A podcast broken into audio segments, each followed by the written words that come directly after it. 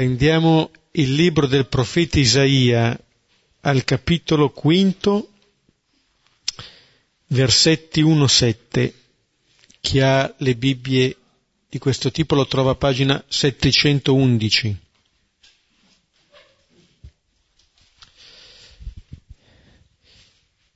Isaia cinque, uno sette.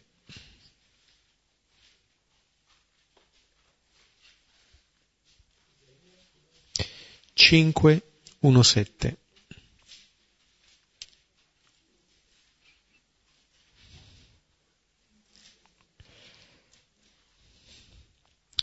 Preghiamo come preghiamo i salmi, alternandoci ad ogni versetto lentamente. Nel nome del Padre e del Figlio e dello Spirito Santo. Amen. Canterò per il mio diletto il mio cantico d'amore per la sua vigna. Il mio diletto possedeva una vigna sopra un fertile colle. Egli l'aveva vangata e sgombrata dai sassi e vi aveva piantato scelte viti. Vi aveva costruito in mezzo una torre e scavato anche un tino. Egli aspettò che producesse uva, ma essa fece uva selvatica. Or dunque, abitanti di Gerusalemme e uomini di Giuda, siate voi giudici fra me e la mia vigna. Che cosa dovevo fare ancora alla mia vigna che io non abbia fatto? Perché mentre attendevo che producesse uva, essa ha fatto uva selvatica. Ora voglio farvi conoscere ciò che sto per fare alla mia vigna. Toglierò la sua siepe e si trasformerà in pascolo. Demolirò il suo muro di cinta e verrà calpestata. La renderò un deserto, non sarà potata né vangata, e vi cresceranno rovi e pruni. Alle nubi comanderò di non mandarvi la pioggia. Ebbene, la vigna del Signore degli eserciti è la casa di Israele. Gli abitanti di Giuda, la sua piantagione preferita. Egli si aspettava giustizia, ed ecco spargimento di sangue. Attendeva rettitudine, ed ecco grida di oppressi. Gloria al Padre, al Figlio e allo, e allo Spirito Santo, come era nel principio e ora e sempre, nei secoli dei secoli. Amen. Questo canto, che è il canto della vigna, dove, come eh, l'ultimo versetto ci mostra, è il canto del Signore per, per il suo popolo, per noi, mostra da un lato la, la cura che questo Signore ha, la cura nel far crescere questa vigna, la cura che ha per far crescere questo popolo, per far crescere ciascuno, anche l'attesa che il Signore ha verso questa vigna. Aspettò che producesse uva, diceva il versetto secondo. Si aspettava giustizia, attendeva rettitudine, diceva il versetto settimo. Il fatto che non risponda con questi frutti è quello che suscita la meraviglia del Signore. Allora quello che suona al versetto sesto, che può suonare come una minaccia, in realtà è un'ulteriore possibilità che questo Signore fa per la sua vigna. È che un cantico molto breve, dove in sintesi viene detto tutto della relazione fra il Signore e il suo popolo, dove poi alla fine viene detta in maniera esplicita di che cosa si sta parlando, e anche questo venire subito a dire in maniera esplicita di che cosa si sta trattando è il segnalare come questa realtà sta a cuore.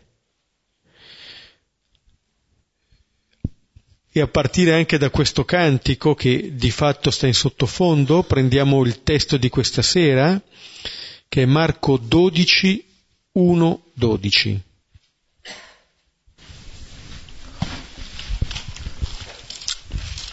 Abbiamo visto la volta scorsa che i capi religiosi, i sommi sacerdoti, gli scribi e gli anziani, vanno da Gesù per chiedergli con quale autorità ha fatto quelle cose lì, cioè di entrare nel Tempio con la frusta da chi gli viene. E lui gli fa quella domanda, alla quale loro rispondono: non sappiamo, però sanno bene ciò che vogliono, ammazzare Gesù, hanno già deciso, e non perdere il favore del popolo. Allora Gesù adesso narra per loro, proprio per loro, da lui la risposta. Gli dice ciò che loro stanno pensando e facendo. E non stanno facendo e pensando nulla di nuovo, ciò che hanno fatto i loro padri, ciò che stanno facendo loro, ciò che facciamo anche costantemente noi. Cioè è un brano eh, di teologia della storia, è tutta la storia, sia personale sia universale, è lo scontro tra due forze.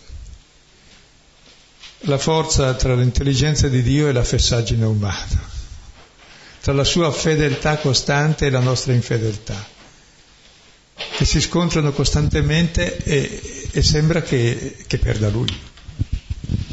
E invece qui vediamo proprio la grande meraviglia che c'è nella storia umana. Ecco, lo leggiamo e vediamo. Marco dodici, uno dodici. E cominciò a parlar loro in parabole. Un uomo piantò una vigna e pose attorno una siepe, e scavò un torchio e costruì una torre e l'affittò ad agricoltori, e s'allontanò dal paese. E inviò agli agricoltori a suo tempo un servo per prendere dagli agricoltori dei frutti della vigna. E lo presero e picchiarono e rimandarono vuoto. E di nuovo inviò loro un altro servo. Colpirono in testa anche lui e lo schernirono. E inviò un altro e uccisero anche lui. E molti altri inviò, dei quali alcuni picchiarono ed altri uccisero. Aveva ancora uno, il figlio diletto. Lo inviò ultimo da loro, dicendo: rispetteranno il figlio mio.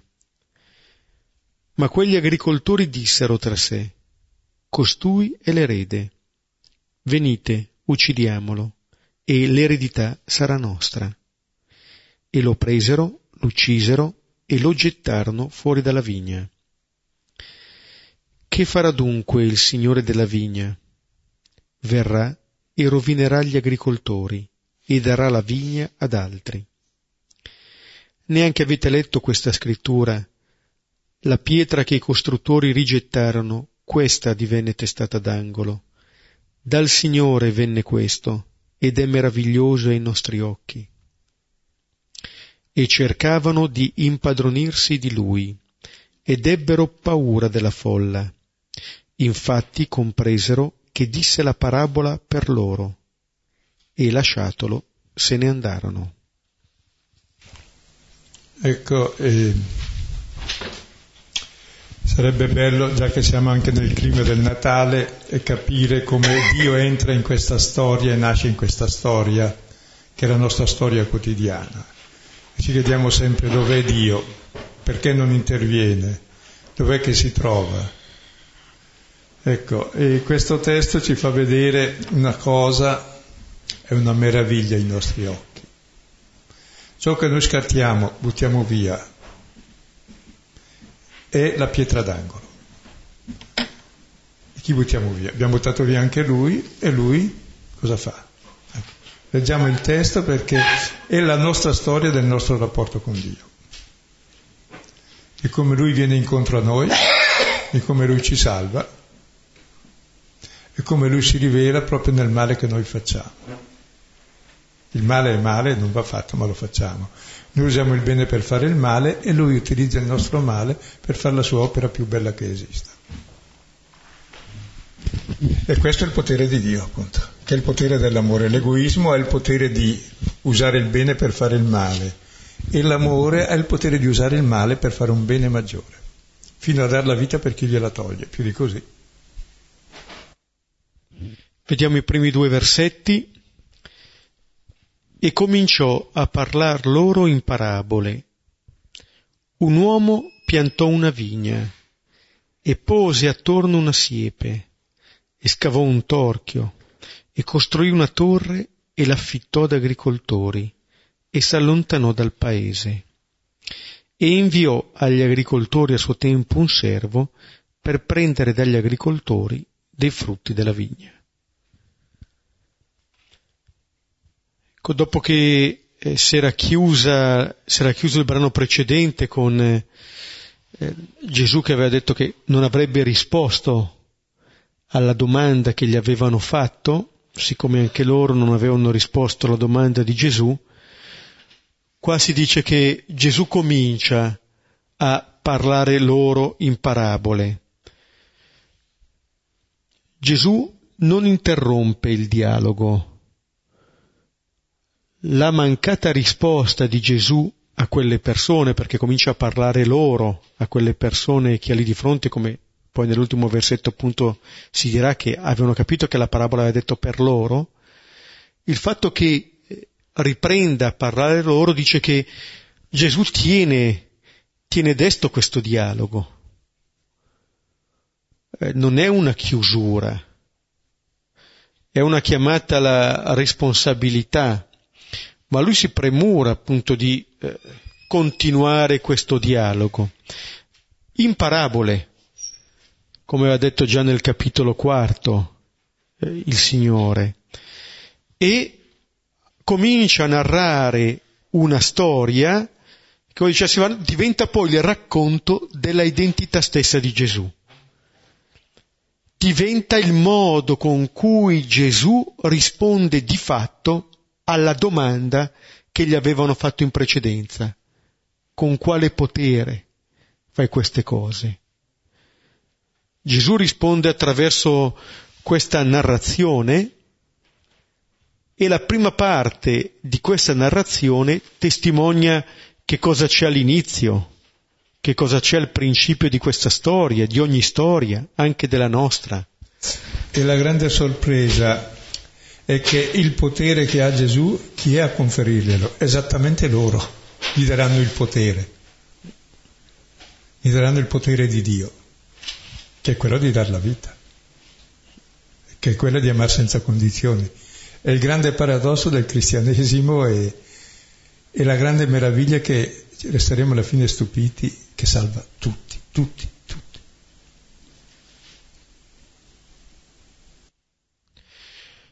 Quello che racconta a proposito della vigna è quello che fa questo uomo per la sua vigna.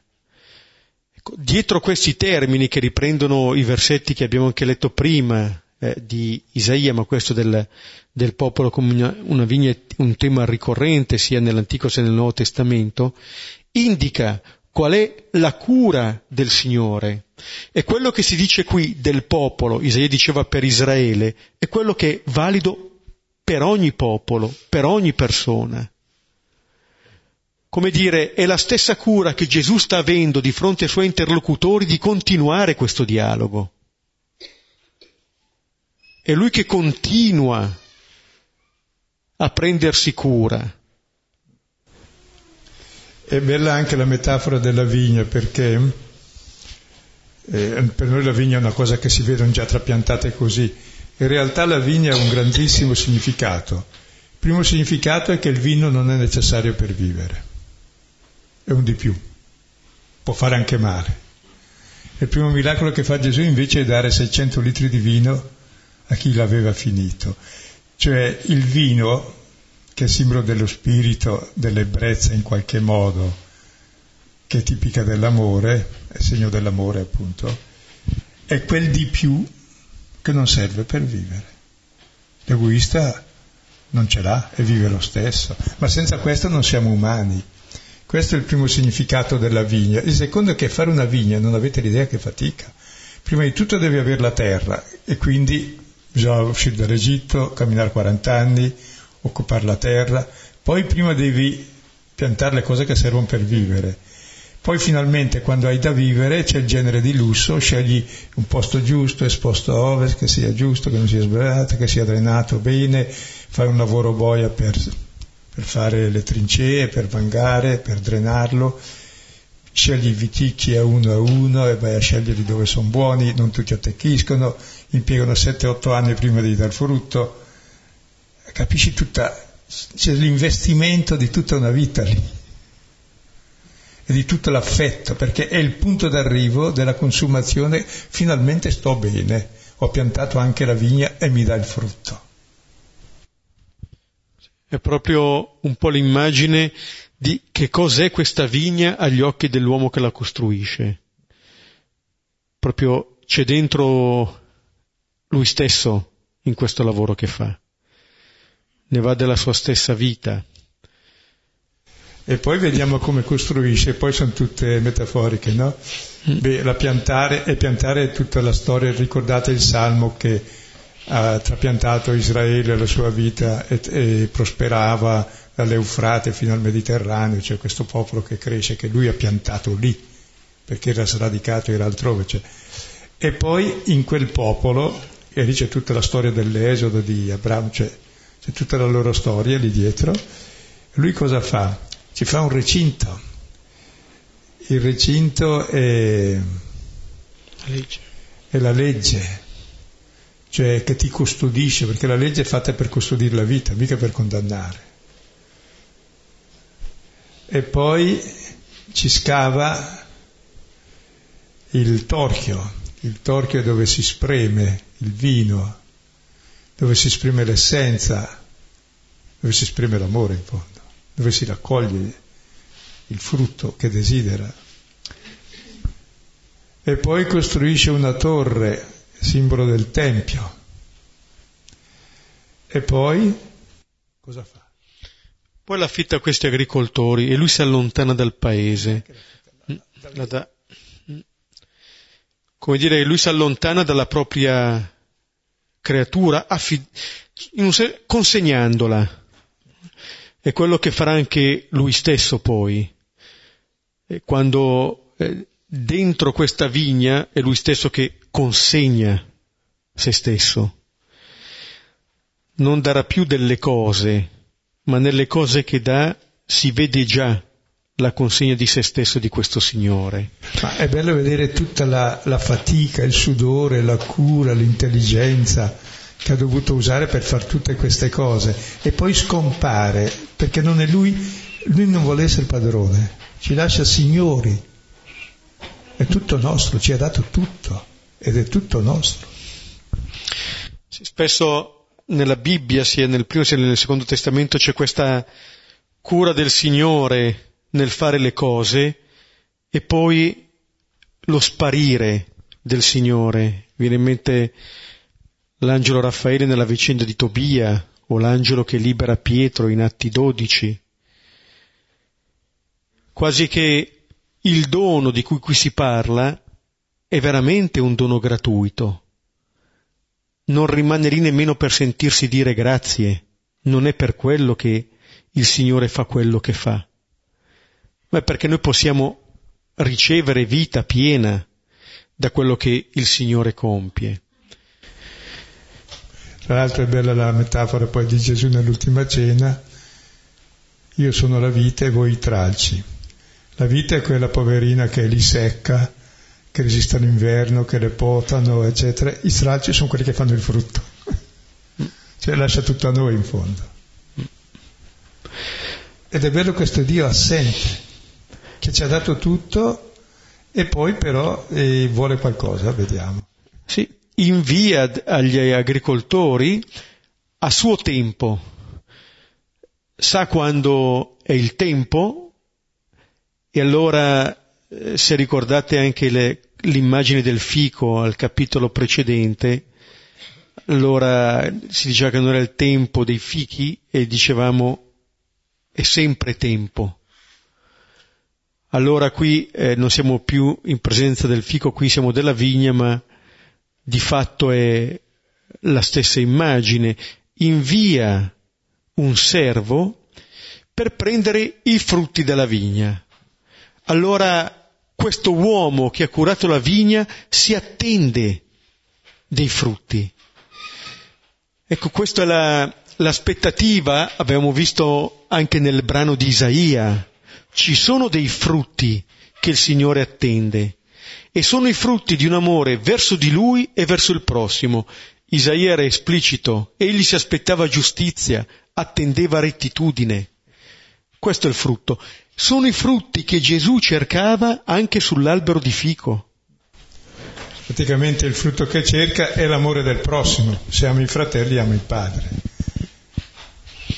No. Sì. Se ami il prossimo ha compiuto tutta la legge. Quindi l'unico frutto che vuole Dio è che sappiamo amare e che siamo liberi per amare. Se no siamo infelici noi, è ciò per cui appunto esiste il vino, la vite, quel frutto. Ed erano i frutti di cui Gesù, si diceva nel capitolo precedente, aveva fame. Di questo ha fame. Ha fame che noi ci possiamo amare come fratelli. Questo è ciò che eh, sazia.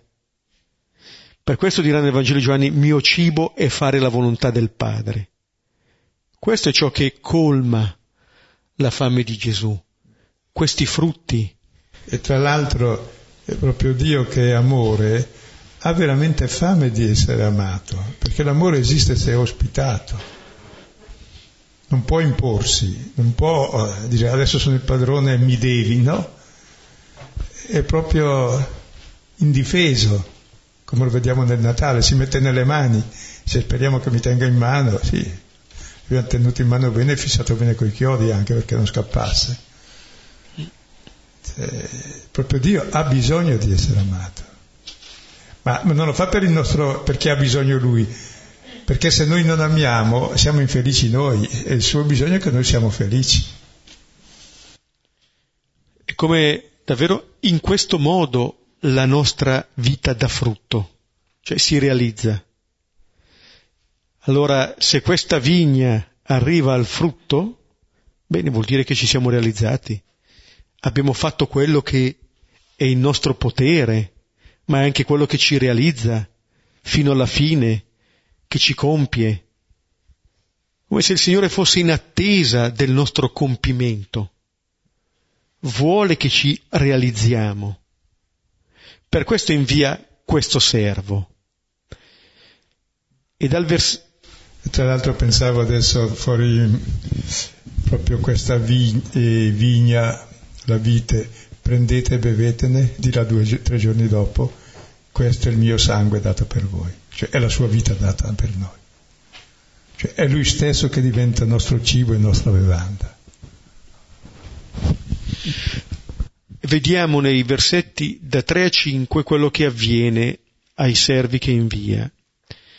E lo presero e picchiarono e rimandarono vuoto, e di nuovo inviò loro un altro servo, colpirono in testa anche lui e lo schernirono, e inviò un altro e uccisero anche lui, e molti altri inviò, dei quali alcuni picchiarono ed altri uccisero.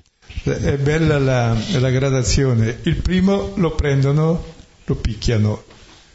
Il secondo che invia un altro, gli picchiano in testa, cioè è il Battista decapitato probabilmente, e lo disprezzano. E poi ne mandano un altro, lo uccidono. E quattro è già il numero della totalità, i quattro punti cardinali, quindi ne ha mandati infiniti. E poi quanti? E molti altri ancora. Cioè Dio non manca mai di mandare, anche se noi il primo lo picchiamo e lo mandiamo a mani vuote, il secondo lo colpiamo alla testa, il terzo lo uccidiamo e gli altri peggio ancora, se vuoi. Ecco, lui continua. Sì, e questi eh, servi hanno come loro caratteristica, identità, che sono inviati. Non viene detto nient'altro di questi servi che, non, che sono inviati dal padrone. E quello che avviene è qualcosa che rende in maniera drammatica l'incapacità di generare dei frutti, perché quello che avviene, non viene riportato nessun dialogo tra i servi e gli agricoltori, non c'è nessuna parola tra colui che è inviato e questi. La risposta che danno, che è in questo gesto, no, del picchiare, dell'uccidere, è esattamente la risposta di coloro che non arrivano a portare frutto, al compimento della propria umanità. Richiama molto questo modo di agire, quello che è avvenuto agli inizi con Caino e Abele, dove Caino non dice niente al fratello Abele, nemmeno quello che c'era nella precedente versione, andiamo in campagna, Caino non lo dice. Nel testo originale non c'è nessuna parola perché non è capace di umanizzare quello che prova.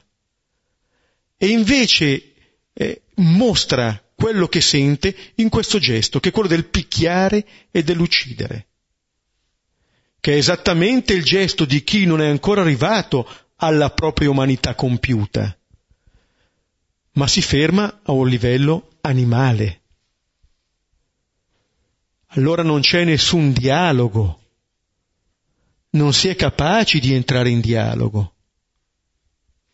Quello che arriva lo uccido, ma dietro l'uccisione di questi servi c'è il rapporto di questi agricoltori col padrone, perché questi servi sono inviati. E c'è anche da notare dall'altra parte che questi servi continuano a essere inviati. Allora se uno si mette nel pane, nei panni di questi servi, ne vedono tornare uno, non ne vedono tornare altri, eppure, eppure vengono inviati. Come dire, davvero conoscono colui che li invia. Questi servi sono i profeti che più o meno sono stati tutti maltrattati. Cioè quelli che capiscono chi è Dio e allora richiamano il popolo alla giustizia, all'amore dei fratelli. Tutto lì il messaggio, alla conversione, perché possiamo vivere, se no ci si ammazza. E, ed è bello che più ne manda, più, ha un, più è pesante l'intervento, cioè più ci si incattivisce contro. È quello che eh, colpisce, che man mano che cresce la violenza, rimane invece identico il modo con cui i servi vanno, cioè non si vince la violenza con la violenza. Non è che per imporre la logica del Signore della vigna allora uccidiamo questi così finalmente capiranno, non capiranno più niente. Tagliamo la testa così un'altra volta imparano eh. a ragionare giusto. Cioè l'ostinazione di Dio è tremenda. Eh. Più cresciamo nell'infedeltà, più cresce la sua fedeltà. Più cresce la sua fedeltà, maggiore è la nostra infedeltà. E più cresce la nostra infedeltà, allora aumenta ancora la sua fedeltà. Cioè è una sfida senza limite, e spiego perché. E più lui ama, più lo detestano, più fanno del male. Più fanno del male, più li ama, perché evidentemente deve perdonare di più. Allora più sono amati, allora fanno ancora peggio. E avanti. E, ed è senza via di uscita questa storia, pare, no? Sì. Gli manca solo una cosa, ma senza via di uscita, perché dice che ogni volta peggiora, cioè mette giù uno, due, tre, quattro e molti altri e li trattano allo stesso modo, vuol dire che proprio niente, non c'è via di uscita. Sono due binari paralleli che non si incontrano mai. L'amore infelice di Dio per noi. È come dire che quando invia questi profeti, ma così anche quando invierà i suoi apostoli, dirà io vi mando come pecore in mezzo ai lupi. Cioè c'è un modo di essere inviati, e questo vuol dire un modo di vivere, che è quello che non potrà mai cambiare. Don Primo Mazzolari diceva: per avere ragione del lupo non è necessario che la pecora si faccia lupo. Non si ha ragione del lupo diventando lupi, ma c'è un modo di vivere che è questo. allora questi che sono inviati fanno propria la stessa vita di colui che li invia. Però il problema dal punto di vista della storia almeno sono due. Il primo, ma che soluzione ha questo? Se a ogni suo gesto d'amore rispondiamo con maggior cattiveria, e capita nella vita che uno si incattivisce di più se l'altro lì. Prima di tutto che esito ci sarà, e poi secondo, vedremo l'esito. Questa qui non è la storia di allora, è la storia di adesso. La storia va ancora su questo binario, e forse in modo anche sempre più visibile, anche la storia mondiale, non solo personale.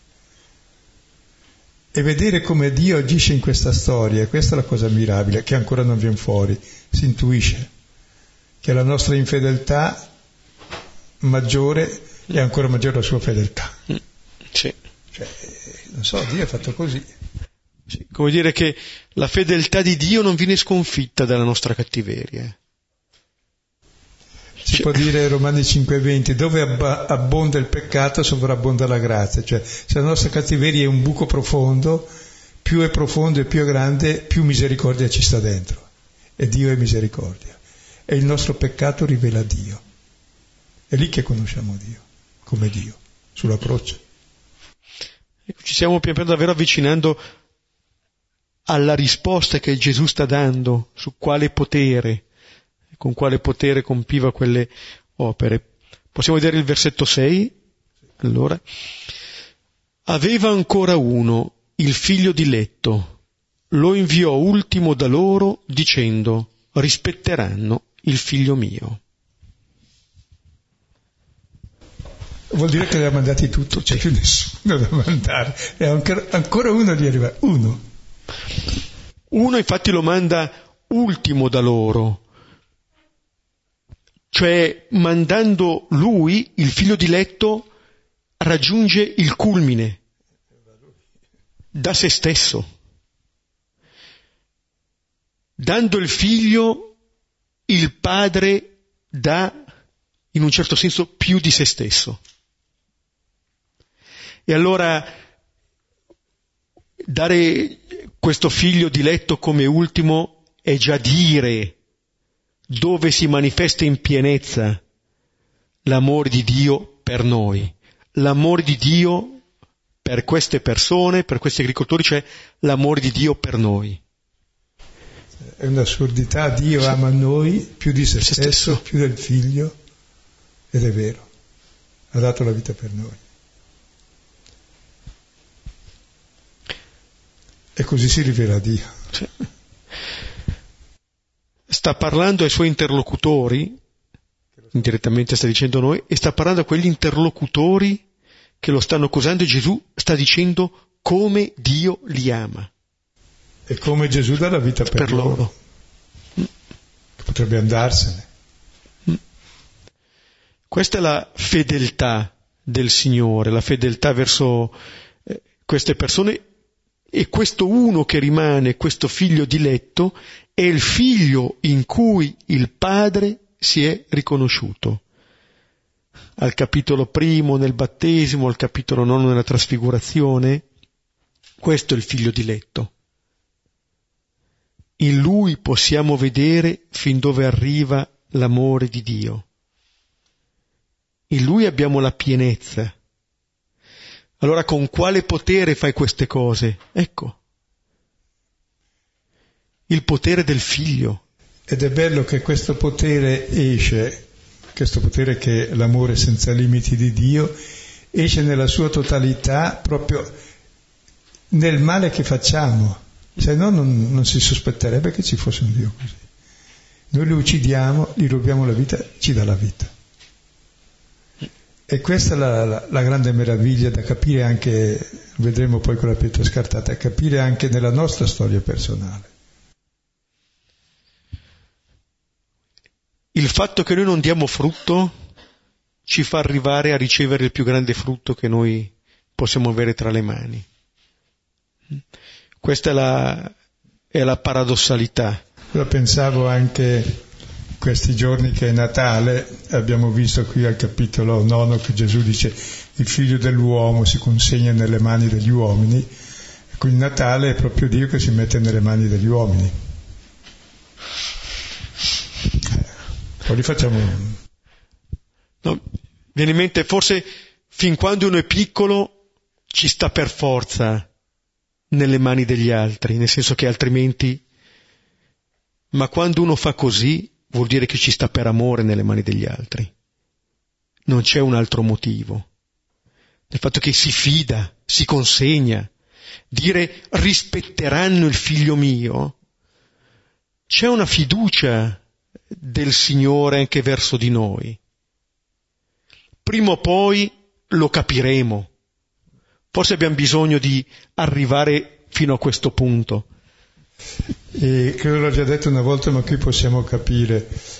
E nel quadro dell'Annunciazione, nell'affresco dell'Annunciazione di Pietro da Cemmo, che c'è lì a Esine, c'è il Padre Eterno in alto che sta lì aspettando il sì di Maria con ansia, speriamo anche dica sì, e Maria dice sì, e allora al sì di Maria e Dio si fa uomo e il diavolo dice eh, adesso sono a posto, so cosa faranno gli uomini, lo ammazzeranno, lo metteranno in croce. Difatti c'era un paio di zoccoli, Maria vestita di principessa con gli zoccoli, simbolo dell'umiltà, della croce, e vicino c'è il gatto che aspetta il topo. Cioè, lui sa che Dio finirà in croce, Satana, cioè, lui si fida agli uomini, vedrà che bella smentita gli do. E lì il gatto, simbolo di Dio, che lo sa più del ratto, sta lì, aspetta, dice vedrai che tu crederai di aver vinto sulla croce perché mi uccidi e non saprai che la tua sconfitta è definitiva, perché lì io darò la vita a tutti e tutti capiranno chi sono io e chi sono loro. È bellissimo questa, proprio già nella nascita eh, c'era già il disegno, perché anche Luca descrive già la nascita come la passione, il bambino fasciato, adagiato nella mangiatoia per animali, sarà poi nell'ultima cena e poi sarà il sepolcro. Ecco, ed è proprio lì che lui vince, in questa piccolezza. Sì. E questo fatto del, dell'inviare il figlio ultimo è da parte del Signore della vigna, da parte del Padre, il non avere riserve. Cioè, di fronte anche all'ultima possibilità, viene consegnata anche l'ultima possibilità. In genere noi avvertiamo delle resistenze, rischiamo a volte di arrivare fino a un certo punto. In questo il figlio rappresenta bene un amore senza riserve. Verrà fuori anche dopo, ma c'è, eh, se si va nel, nel libro della Genesi, per quanto riguarda la vicenda di Giuseppe e dei suoi fratelli, con Giacobbe che non vuole lasciare andare gli ultimi, o al capitolo trentotto che Giuda, dopo aver visto morire il primo e il secondo, non vuole dare a Tamar, a cui spetterebbe per diritto, il terzo figlio, perché ha paura.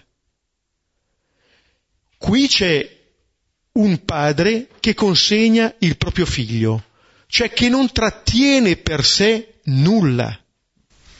È, è l'ultimo che rimane, sì, perché sì. È peggio che dar se stesso. Sì. Come dire, è senza riserve, non è un dono che do però con la possibilità poi di riprendermi indietro. No. Mi fido, mi consegno, perché o si ama così, o amiamo così, o non è amore. Amare con riserva non è amare. Penso proprio in quest'ottica riusciamo a entrare bene nel mistero del Natale, che appunto l'ultimo inviato è il Figlio, e lì veramente Dio si dona totalmente nelle nostre mani. Vedremo cosa facciamo noi con le nostre mani e cosa farà Lui attraverso le nostre mani, l'opera mirabile. Però ecco, contemplare questo Dio che si mette lì. Mi viene in mente una cosa che ieri andavo a vedere, eh, sono andato a vedere Amore e Psiche, quella che c'è adesso a Palazzo Marino, dove c'è raffigurata proprio Psiche che consegna la farfalla, che si diceva anche Psiche, cioè consegna se stesso nella mano di amore. Cioè questo consegnarsi nella mano di un altro. Questo è chiamato ad essere. In tanti modi lo si può dire, questo avviene in maniera definitiva. Questo Signore che si dona non si riprende, indietro. Versetti sette e otto. Ma quegli agricoltori dissero tra sé: costui è l'erede, venite, uccidiamolo, e l'eredità sarà nostra. E lo presero, lo uccisero e lo gettarono fuori dalla vigna. Di fronte al figlio che arriva, ecco che cosa avviene. Gli agricoltori cominciano a parlare, ma parlano tra sé, come si diceva nel brano precedente del capitolo undicesimo. Quello che stanno facendo quello che, sì, è esattamente quello che stanno facendo quelli che stanno ascoltando adesso Gesù. Stanno parlando tra loro. Parlano, dicono chi è l'erede, e eh, ecco quello che vogliono fare: uccidiamolo uccidiamolo per avere noi l'eredità. Cioè, quello che vogliono fare è eliminare anche il figlio. Guardate, se notate, questo è il peccato stesso di Adamo. Dio aveva dato tutto. Se però io faccio fuori Dio e prescindo da Dio, tutto è mio e non c'è quell'intrigante di Dio che si mette in mezzo. Cioè, possedere il dono e negare l'altro, uccidere il padre, in fondo, per essere io padrone di tutto. Non rendersi conto del dono che ci precede, il primo versetto di questo brano, della cura che c'è, sostituirsi appunto al, al Signore, credersi chissà chi, non riconoscersi figli. E poi vuol dire non riconoscere l'amore, vuol dire essere infelici. Mm. Spezzo il legame col padre, spezzo il legame con gli altri, la fraternità non c'è. Difatti il frutto che chiedevano i profeti era, sì, la fraternità. Sì. E non sono lontane queste parole dalle parole che i fratelli di Giuseppe dicono tra di loro quando lui arriva. Ecco il sognatore. È proprio Dio il sognatore. Sì. Se c'è un sogno è quello della fraternità. Non accorgendosi che eliminando il fratello tagliamo in radice anche per noi la possibilità della fraternità. Un po' come Caino, che una volta che uccide Abele dice: solitario e fuggiasco sarò. Certo, se uccidi il fratello certo che sarai solo, ma non per la cattiveria del fratello, perché vedi nel fratello una minaccia invece di un'opportunità, un'occasione anche per te, non riesci a vederla. Ti sembra che togliendo la vita a quella persona tu abbia vita. Ascolta, no. Questa poi è la storia antica, è la st- antica nel senso già di Adamo e Eva, poi di Caino, poi dei fratelli di Giuseppe, poi tutta la storia di Israele, poi tutta la storia mondiale, poi la nostra storia personale, e poi è sempre così. Noi vogliamo possedere le cose, le persone, così sono mie, e così li faccio fuori, perché ho bisogno. Invece avrei bisogno di accettare l'amore, ma non ci credo, allora mi impadronisco, perché credo sia l'inganno, sì, sì, sì, di non saper cos'è l'amore, allora mi impadronisco la persona così la amo e sono sicuro che mi ama. Quello è uccidere te e l'altro. L'amore è donarsi, è il dialogo, è l'accoglienza, è l'ospitalità reciproca. Come se il fatto che il padre ami questo figlio vuol dire che non ama noi. Invece ama noi come ama il figlio.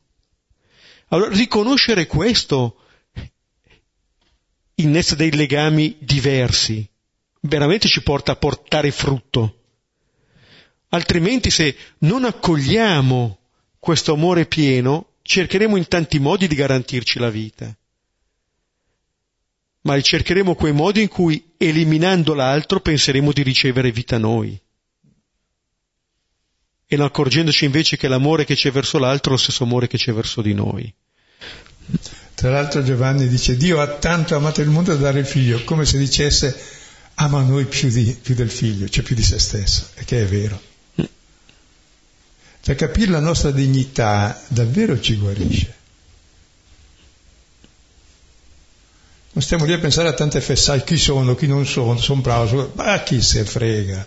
Sei amato infinitamente da Dio. Allora vogliti bene e vogli bene anche agli altri, sono tuoi fratelli.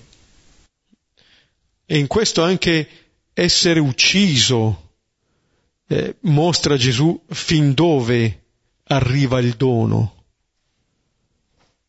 in quello che è il massimo male. Noi assistiamo alla rivelazione del massimo bene, di un Dio che si dona, di un Dio che si consegna. Cioè, è strano, no? Come già eh, Giuseppe, no? Quando è morto il papà, i fratelli vanno da lui timorosi, pensando adesso si vendicherà perché non c'è il papà. E Giuseppe, quando gli dice noi siamo tuoi servi, si mette a piangere, dice ma come, cioè, siete miei fratelli. Eh, ma noi abbiamo sbagliato contro di te, dice, se voi avete pensato di fare un male contro di me, Dio l'ha usato per fare un bene grande, far vivere una nazione intera. Cioè, questa è la meraviglia, che noi abbiamo fatto il male, con, col male di Giuseppe è nato il popolo di Israele, ma re, realmente già alla vista di Giuseppe è proprio il, sì, sì, è proprio il potere di cui si parlavi prima, esattamente questo. E il potere glielo diamo noi, sì, uccidendolo. Sì, sì. C'è il potere dell'amore di consegnarsi nelle mani di chi anche lo uccide, sapendo che ha il potere di dare la vita, non di morire, perché questa è la vita, dar la vita, non possederla. Mm. Vediamo... È proprio una scena da Natale, c'è, per sé, perché il Natale è l'inizio di questa storia che si mette nelle mani. Poi di mano in mano arriva Villa Pizzone. Pubblicità. Pubblicità della nostra ditta di trasloco. Vediamo i versetti da nove a undici. Vuol dire che tutti ci siamo dentro. Sì, sì. Da nove a undici. Una cosa mirabile, sì, perché... Che farà dunque il Signore della vigna? Verrà e rovinerà gli agricoltori e darà la vigna ad altri. Neanche avete letto questa scrittura? La pietra che i costruttori rigettarono, questa divenne testata d'angolo. Dal Signore venne questo, ed è meraviglioso ai nostri occhi. Ecco, il primo versetto è la nostra ipotesi per sé. Verrà, li stermina e ne prende altri. Era quello che aveva detto anche a Mosè, no dai, facciamo fuori questo popolo, te ne do uno un po' migliore. E Mosè dice, no, fa fuori me piuttosto. Mosè aveva capito Dio. Era la tentazione. Ecco, questa sarebbe la nostra risposta, anche se sotto c'è qualcosa, ma non, che cioè realmente è quel che dice Romani undici, trenta, trentuno, che eh, dice che il rifiuto di parte di Israele, quindi non di tutti, perché buona parte erano anche cristiani, è stato causa di salvezza di tutti i pagani. E Dio ha previsto, ha previsto questo in modo che gli altri avessero invidia, in senso buono, in modo tale che tutti, cioè il disegno di Dio è che tutti siano figli e fratelli, tutti. E conclude dicendo appunto, tutti rinchiusi nella disobbedienza per usare a tutti misericordia, sono tutti uguali. Ma qui la meraviglia di Dio è un'altra, noi faremo così e Dio invece, ma non avete letto la scrittura? E cosa dice? La scrittura parla di questa pietra, tra l'altro un salmo che veniva citato anche al capitolo undici nella, nell'ingresso di Gesù a Gerusalemme, che la pietra, quella rigettata, quella scartata, proprio quella pietra è diventata testata d'angolo. Cioè c'è un Signore che fa il bene con il male che noi compiamo. Quello che noi scartiamo diventa il principio di una nuova costruzione. Questo è il modo di agire di Dio nella storia. E se noi abbiamo degli occhi attenti, è meraviglioso ai nostri occhi, se abbiamo degli occhi guariti come quelli di Bartimeo, prima della, di questi giorni della, di Gerusalemme, allora possiamo riconoscere come procede l'opera di Dio, anche dentro di noi, forse con quello che noi siamo tentati di scartare, il Signore costruisce. E pensavo mentre parlavi una cosa, no? Che noi pensiamo che facciamo la comunità, andiamo d'accordo perché io ti do i miei doni che sono tanti, tu mi dai i tuoi che sono tanti e siamo ricchi. In realtà coi doni in genere si litiga, su chi ne ha di più. Ciò che fa comunione alle mie fragilità che tu accogli e viceversa, è questo che è divino. I doni cosa vuoi? Intelligenza, una bazzecola la nostra, la stupidità è infinita, l'intelligenza per quanto grande sia è davanti a un infinito di stupidità che, noi, che c'è di ignoranza nostra, mentre invece i nostri limiti, le nostre fragilità accolte, ospitate e div- sono divine, così come la prima differenza maschio e femmina invece di essere luogo di aggressione è luogo di dono reciproco, e questo è il divino. Appunto, Abramo e Lot si separano perché hanno troppi beni. Allora no, no, il terreno non li può ospitare tutte e due. Appunto, se si gioca su questo diventa impossibile.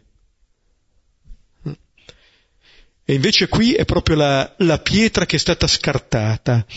E in questo, nello scartare queste cose, noi conosciamo la rivelazione. Come dire che in maniera per noi impensabile, proprio quello che è il nostro peccato, quello che appunto diventa la possibilità di conoscere in pienezza fino dove Dio ci ama. Ma non capita così anche nelle relazioni, cioè faccio il bravino così mi vuol bene, ma se sbaglio mi fa fuori. Beh, se magari sbagli e l'altro ti vuol bene, capisci davvero che ti vuol bene, che ti sa comprendere, che ti sa accogliere, se no è impossibile vivere. E questo rende davvero liberi. Mi viene in mente un'immagine che forse ho già citato altre volte, ma di quest- dell'angelo che c'è sul ponte di Castel Sant'Angelo, con la lancia, una, le, è del Bernini l'originale, e sul piedistallo hanno messo la, una traduzione del Cantico dei Cantici, Vulnerastic Ormeum. Come dire che quello che è il massimo male, addirittura trafiggere Dio, questo Dio in croce, viene vissuto dal Signore, l'ho letto con questo versetto dei Cantici, come una dichiarazione d'amore. Mi hai ferito il cuore. Cioè il fatto che noi non riusciamo a portare frutto, sì, ferisce il cuore al Signore. Cioè la nostra debolezza, fragilità, sì, il nostro peccato lo commuove. Sì. Ho compassione, è proprio di sì. Sì. Ti distruggerò, non posso, dice, perché vive in compassione e freme il mio cuore dentro di me di compassione per il tuo male. L'incomprensione, questa parabola è una parabola che sta avvenendo mentre la, la racconta Gesù, e quindi mentre ce la racconta adesso sta avvenendo. Allora dietro questo rifiuto e rigettare da parte di queste persone Gesù, loro possono vedere la cosa mirabile, sì, che fa Dio. E dal Signore, viene detto, dal Signore venne questo. È una rivelazione che ci viene fatta. E infatti tra qualche giorno la si potrà contemplare in maniera definitiva, dove si vince ogni possibilità di equivoco su, sul Signore. Vediamo allora l'ultimo versetto, dodici. E cercavano di impadronirsi di lui, ed ebbero paura della folla. Infatti compresero che disse la parabola per loro, e lasciatolo se ne andarono. Come è stata raccontata nella parabola, così sta avvenendo. Cercano di impadronirsi di lui. L'ha appena raccontato Gesù. E vedete che qui si cerca esattamente di porre ancora un rifiuto a colui che viene inviato. Questo è il figlio inviato loro, inviato a noi, e queste persone comprendono che dice la parabola per loro, ma non basta comprendere. Qua o si accoglie o non si accoglie. Credo che però c'è il mistero, no? Che tutti hanno peccato e sono tutti privi della gloria di Dio, quindi siamo tutti salvati e possiamo tutti dire è morto per me. Allora per me è la cosa mirabile, proprio là dove io faccio così, perché tutti facciamo così, voglio impadronirmi. È la storia costante della salvezza. E questa difficoltà nel vivere la relazione col figlio che si dona la si vede bene anche dal tipo di rapporto che si ha con la folla, perché si ha paura della folla. Cioè non riescono a vivere un rapporto fraterno, o cercano di fare i padroni nei confronti del, di questo figlio, o sono schiavi della paura della, fo- della fa- paura della folla. Ma vivere da fratelli dell'uno e degli altri, no. Questa è la fatica. Eh? Ed è l'opera mirabile che fa Dio attraverso il nostro male. E quando vengono per prendere Gesù dopo tre giorni, dice: siete venuti a concepirmi, è la stessa parola, prendere, concepire. Il male concepisce il bene, la tenebra concepisce la luce. Cosa capiterà? Cosa mirabile. Quando le nostre tenebre afferrano la luce. Allora, dal Signore che cercherà il frutto al Signore che dirà: prendete e mangiate. Questo è il frutto. Questo è il frutto che non è più proibito, è un ordine. Mangiatelo, vivetelo questo. Capirete chi siete voi e chi sono io. Ci, ci fermiamo qui, possiamo riprendere il brano e poi condividere.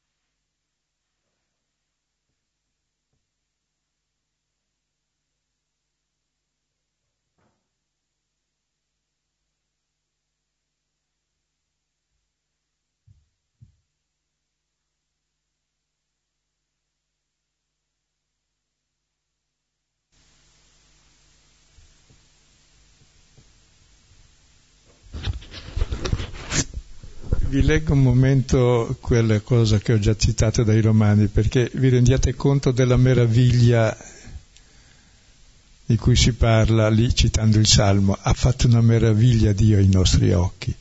E Paolo parla della cosa che più gli sta a cuore, c'è una sofferenza immensa che molti suoi fratelli non credono, e poi e va avanti così nel versetto ventotto. Quanto al Vangelo, dice ai suoi fratelli che non sono credenti tra i giudei, sono nemici, ma per vostro vantaggio, dice ai pagani. Ma quanto all'elezione sono amati a causa dei padri, perché i doni e la chiamata di Dio sono irrevocabili, non li tira mai indietro. E come voi un tempo siete stati disobbedienti a Dio e ora avete ottenuto misericordia per la loro disobbedienza, cioè grazie al fatto che loro non hanno ascoltato, Paolo si è rivolto ai pagani. Così anch'essi sono diventati disobbedienti in vista della misericordia usata verso di voi. Quindi la loro disobbedienza è stata misericordia per voi, perché anch'essi poi ottengono misericordia vedendo che voi avete misericordia e loro no. E poi continua: Dio infatti è dalla colpa Dio, ci ha chiusi tutti nella disobbedienza. Non è vero che ci ha chiusi Lui, l'abbiamo fatta noi, ma tutti non lo ascoltiamo. E perché? Per usare a tutti misericordia, cioè insomma tutti l'abbiamo ammazzato e Lui per tutti dà la vita, allora comprendiamo chi siamo noi per Lui e chi è Lui per noi. E allora termina: o profondità della ricchezza, della sapienza e della scienza di Dio, che tutta la storia di male alla fine tutto sarà bene. Quanto sono imprescrutabili i suoi giudizi, inaccessibili le sue vie. Esattamente imprescrutabili e inaccessibili come tutte le cavolate che facciamo noi, che vanno da tutte le parti, e siamo infiniti nell'inventarne, e lui le segue tutte, non le lascia perdere nessuna. Infatti chi mai ha potuto conoscere il pensiero del Signore, chi mai gli è stato consigliere, chi gli ha dato qualcosa per primo, sì che abbia a ricevere nel contraccambio. E il motivo di tutto è poiché da Lui, grazie a Lui e per Lui sono tutte le cose. A Lui gloria nei secoli. Cioè tutti siamo suoi, da Lui, per Lui e in Lui. Cioè è la meraviglia, ecco, che dovrebbe coglierci, che tutta questa storia di male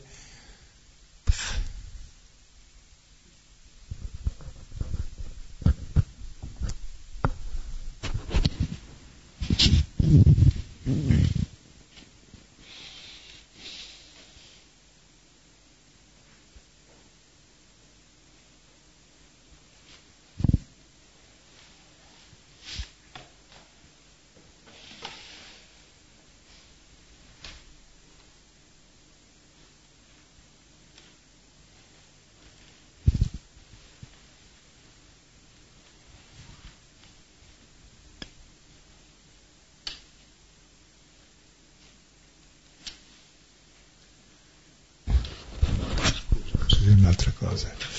No. Che un, un dettaglio, per esempio, eh, di come Dio conduce la storia, lo si vede chiaramente dal Vangelo di Luca, che inizia col grande censimento primo dell'impero, che è, direi, la cosa, l'avvenimento più grosso che ci sia stato nella storia.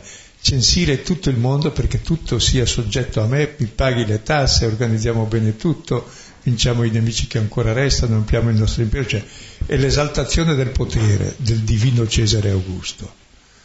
Tutto questo macchinario che ha messo in moto tutto l'impero romano, dalla Germania all'Inghilterra, alla Spagna, tutta l'Africa del Nord, tutta l'Asia di qua e tutta la... Bene, Dio l'ha messo in moto perché... perché va a essere uno sfizio, perché doveva nascere a Betlemme il Messia. E allora eh, Maria è incinta e Giuseppe dovevano andare a Betlemme, quindi ha messo in moto tutto questo macchinario per grattarsi un orecchio. Poteva fare un'altra promessa, no? Per dire, non gli sfugge neanche il dettaglio. Così mi diceva um, la Vita, no? Che ha sentito parlare uno scrittore iraniano molto famoso, lo ignoro, che ha una mano molto lesa perché da piccolo era caduto in un focolare dove si cucina il pane in cucina, si fa un buco con le braccia, è caduto lì, si è ustionato la mano destra molto, molto male, e voleva sposare una ragazza molto carina e non l'ha voluto per quel braccio, quindi ne ha sposata un'altra. E questo scrittore dice: pensate com'è provvidente Dio, ha fatto cadere mio papà in quella buca, se no io non nascevo. Che la cosa più bella che ci sia al mondo è esistere. Cioè, strano, ma sono cose minime rispetto alla storia che abbiamo fatto fuori i figli di Dio, ma per dire che davvero non c'è scarto che non sia recuperabile, anzi, bisogna stare attenti agli scarti perché eh, Dio attraverso gli scarti fa i suoi prodigi, con ciò che buttiamo via. Buttiamo via la cosa essenziale, il nostro bisogno è di essere accolti dove siamo fragili, in fondo.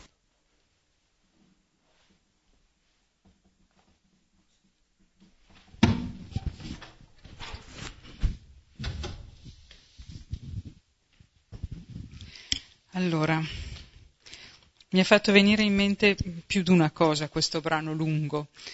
Eh, allora, da un lato la libertà, cioè nel senso che non è che sia proprio cretino Dio, cioè continua a mandarne perché aspetta ogni volta la nostra decisione, che potrebbe anche essere diversa, non lo è, ma eh, è affar nostro se non lo è. Cioè quando diciamo dov'è Dio, è dov'è l'uomo, non dov'è Dio, no? Ecco, primo. Secondo, questa bella vigna eh, mi fa pensare a questa bella terra proprio, no? Così ricca, così piena di, di tutto. E, e forse noi, proprio noi qui, siamo anche buoni vignaioli, insomma, la facciamo anche prosperare. E se qualcuno cerca di venire qui, eh, noi siamo molto svelti a mandarlo via, a non volerlo, no? Ecco. E, ecco, questo mi fa pensare che è un bel problema, no?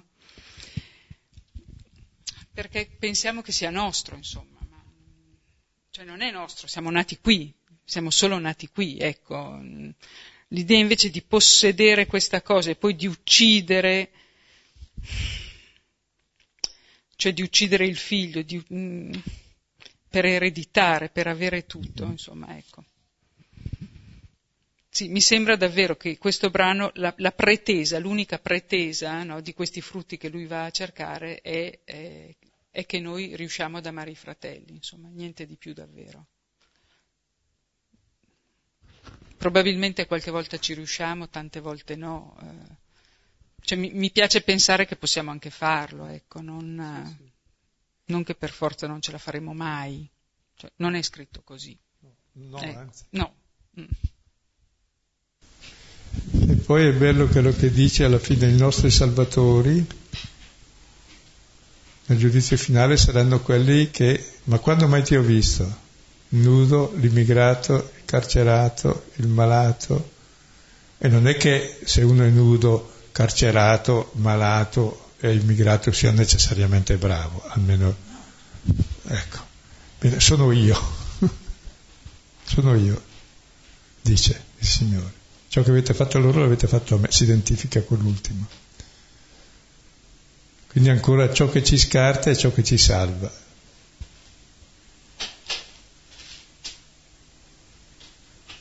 È colui che ci salva. E accettando quelli che accettiamo la salvezza, accettiamo ciò che siamo noi, che siamo come loro. La salvezza è essere se stessi.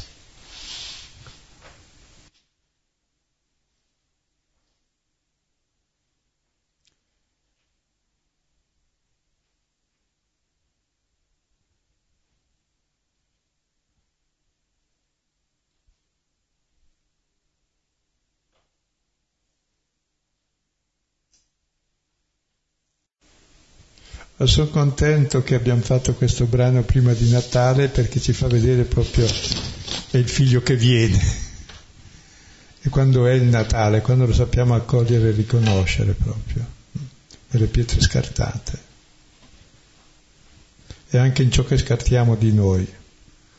Per esempio, quando mi arrabbio perché sbaglio è solo perché sono orgoglioso, potrei accettare il perdono, per esempio.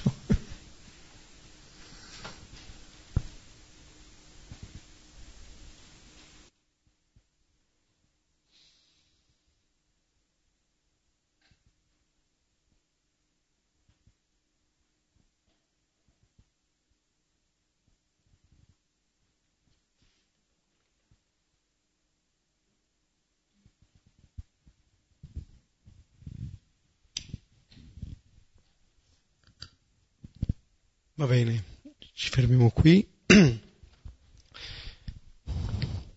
terminiamo come sempre con la preghiera dei figli. Padre nostro, che sei nei cieli, sia santificato il tuo nome, venga il tuo regno, sia fatta la tua volontà, come in cielo, così in terra. Dacci oggi il nostro pane quotidiano, e rimetti a noi i nostri debiti, come noi li rimettiamo ai nostri debitori, e non abbandonarci alla tentazione, ma liberaci dal male. Nel nome del Padre, del Figlio e dello Spirito Santo. Amen.